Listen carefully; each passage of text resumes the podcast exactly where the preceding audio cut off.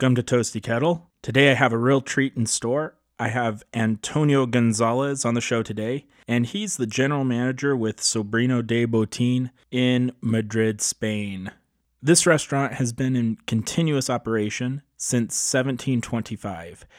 Before we get to the interview, make sure you check out toastykettle.com and subscribe. You'll get our weekly newsletter with updates as well as recipes. Now for the interview. First, I wanted to say thanks for taking the time to talk to me today. I really appreciate that. No, it's, it's a pleasure. It's a pleasure to collaborate with your podcast and your program. So I, I do a, a lot of food history with my website, my podcast, and Uh-huh. I was curious about what was the oldest operating restaurant in the world, and your restaurant came up. So I started great. reading everything I could find. I watched a lot of videos on YouTube, and I was just Uh-huh. fascinated by the restaurant. So again, I'm Oh, I'm just super excited to be talking with you today. Oh, great. So, uh, to your disposal, I will answer whatever you want to ask me.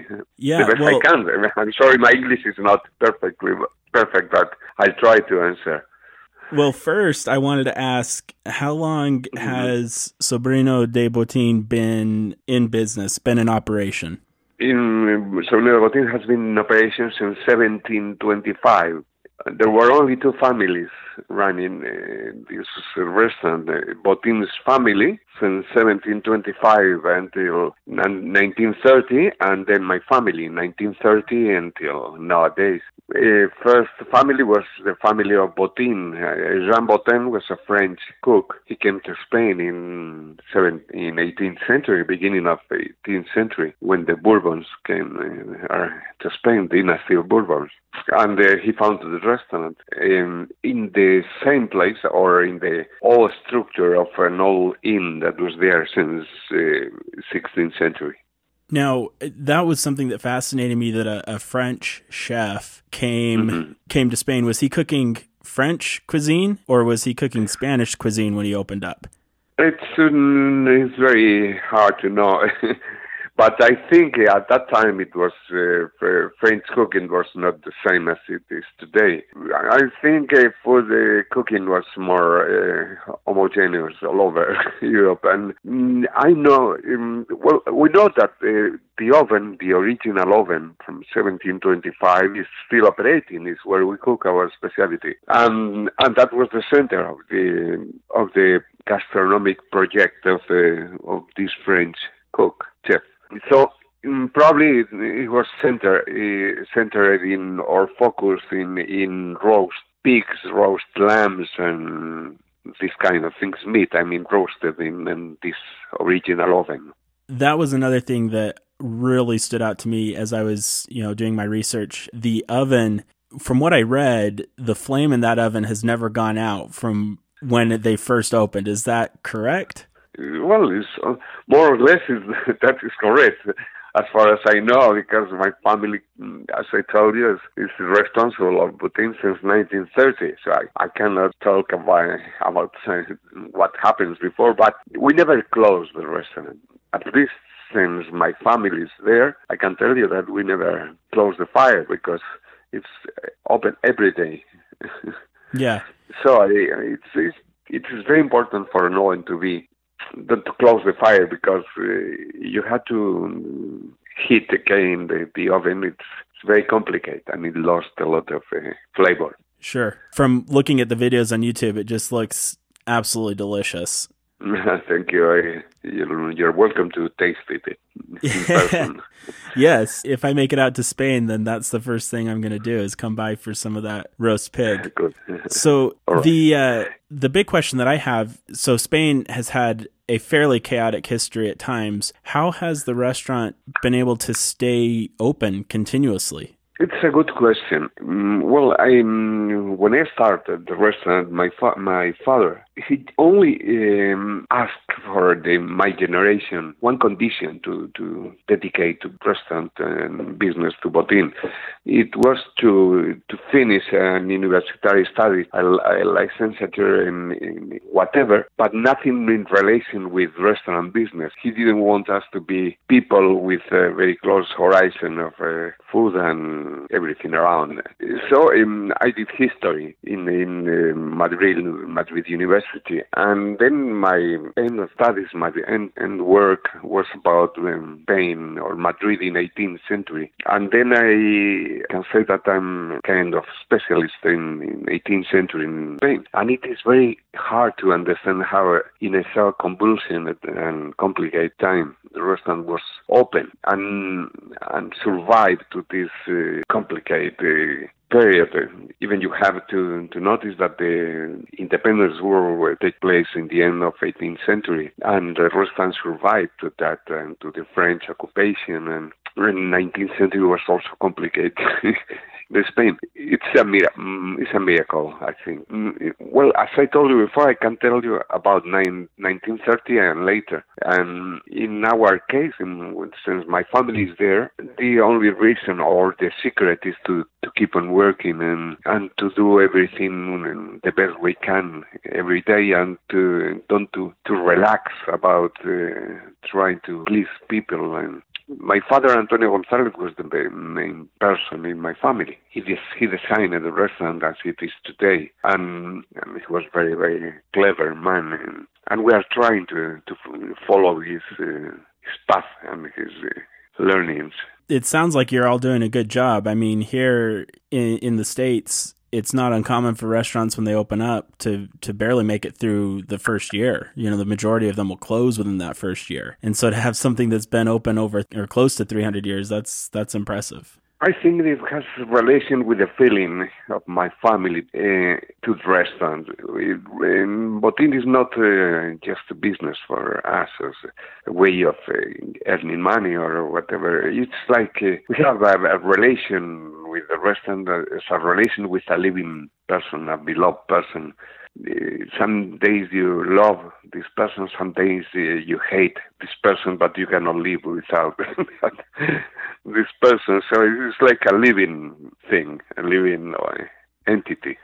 yeah, yeah. So you then grew up with the restaurant. Then you said your your father was the one that took it over from uh, was it the the Botin family, and then your family started operating it. So you grew up. This was your life. This is all you knew. Is that correct?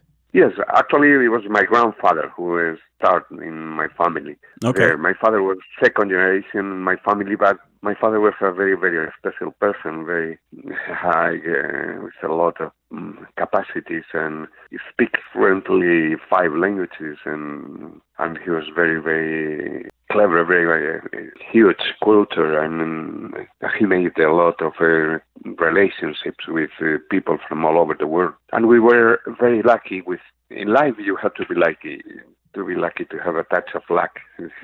Even if you work or you succeed, and you don't you don't have this touch of luck, many times it, you don't succeed. It's, and our touch of luck was the um, Ernest Hemingway one of his novels, The Sun Also Rises, ended in ends in in Botin, in one of our, our dining rooms. If you read again The Sun Also Rises, you can see the last the last action. Mm-hmm. You can the last action take place in, in in Botin, and he mentions that was very very important to us. It was like uh, being part of uh, the, the literary world and and after that, uh, the second touch of luck was that without asking for that, uh, without uh, trying to to have it, we were included in the Guinness Book of Records as the oldest restaurant in the world, continuously open. We didn't know that. We didn't claim for that. It was uh, thanks to one of our clients. He claims for us the right to be there, and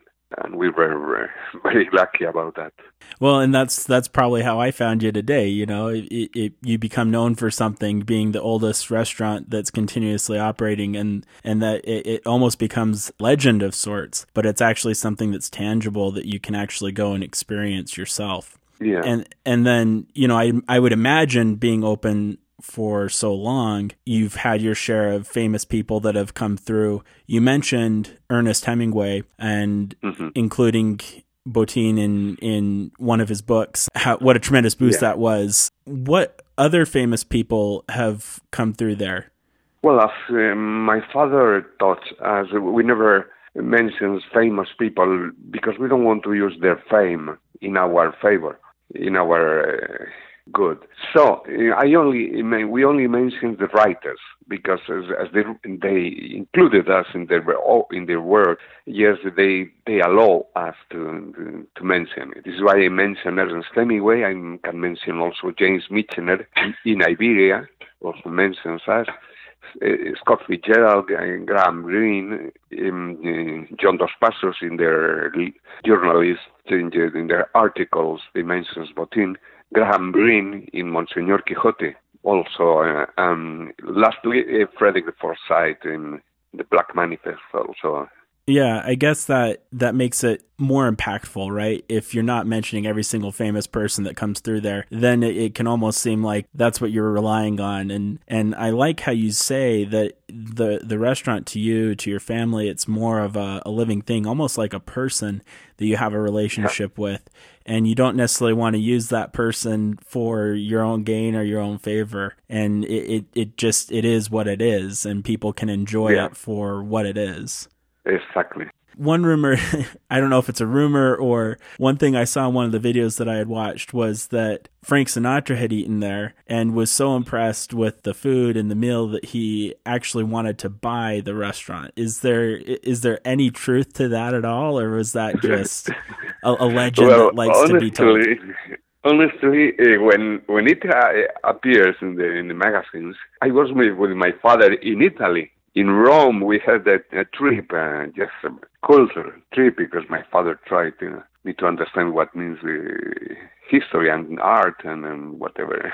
And then we were in Italy at that time, and we read it in the magazine in Italy, and we were very surprised because of that. My father was the the most important uh, person at the, at the restaurant that time, and he didn't know about that. It was uh, something uh, we feel very proud of that information. Maybe Mr. Sinatra, maybe he told the, journalist that he would like to, to have Botin, and that makes us uh, feel very proud. And very honored of that, but we didn't have conversations and we didn't think about that uh, possibility. So that came as a surprise to you both then. When when you were in Italy you you saw that in an article and then and then it, you know it, it, came as a surprise to the the owners of the actual restaurant right? Yeah yeah. No we were uh, my father was the one taking decisions at that time even before so he the, everything will go through him and he didn't know nothing, anything about that if I came to the restaurant today, what would my experience be like? You will find a place, uh, an old corner of the ancient Madrid, in the historical part of Madrid, and you will we will try you to make it like in history or travel, in tunnel time or something like that. And of course, first of all, we will try you to enjoy our food and drinks, of course, but it's not only that. It's also to to have an ambience to to make you feel in a different experience. To we we try to give a kind of a warm attitude to people, make you feel that we are happy to have you there. I mean, it's for us it's very important. It's not a sophisticated restaurant. It's not a distant restaurant. It's a, it's a place where you must we we succeed if you we make you to have to feel in some way like like in family. I think my father told me that people uh, life is a collection of moments, and people collect moments continuously in life, and that that makes uh, people uh, have a rich or not rich life. And we try to, in a modesty way, to have a to be part of this little collection of moments of anecdotes or moments in their lives. Yeah, I think that's I think that's beautiful. That's very well put. Just to be another one of those positive moments in in that rich tapestry that that builds up a life. What food is served today? I know I know Spain, particularly that region, is is very well known for that roast suckling pig and I know that's one of those feature courses at mm-hmm. Botin. Has that always been going on? How long has that been been a staple on the menu? Our menu is very stable. we try to to feel the the changes of the people taste and that but in essentially we we try to have a stable a stable menu very uh, adapted to our personality and idiosyncrasy. Our main specialty is the roast suckling pig and it has been like that since i since my family is there and probably, yeah, probably during Botin's family's time. Also the lamb the the roast baby lamb is second specialty. We also have a filet mignon or different uh, dishes, but mainly the roast. Cook in this uh, oven, original oven, in a slow fire, in a slow cooking. It takes two and a half hours to cook. It's pig or lamb, so we take care of it. Yeah, it sounds like a lot of love goes into each pig or each lamb that goes through. How many people will visit the restaurant on a daily basis? well, it's about 500 uh, and uh, 550 is the average. Day by, by day, I mean, is the average. Last year was uh, especially uh, successful, and we were about uh, closing 600 people of average. Oh, that's, that's incredible. yeah. Don't tell it to the income taxes department, please. Yeah. that'll be between you and me. okay.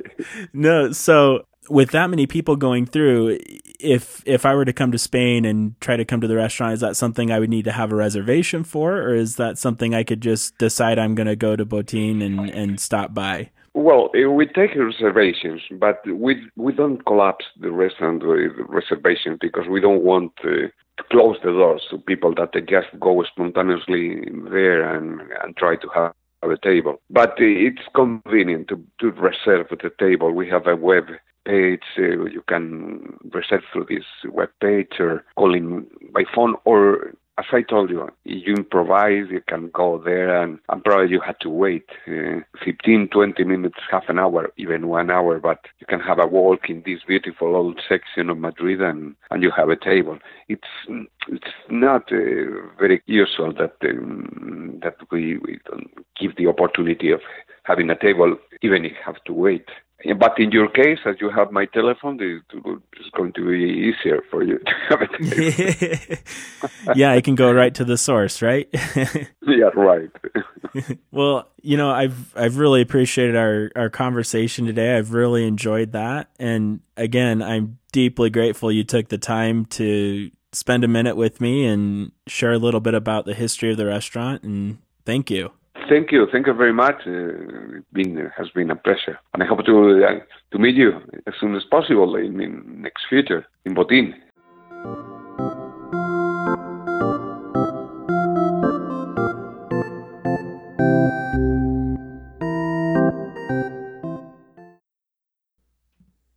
Well, I can't thank Antonio enough for his time.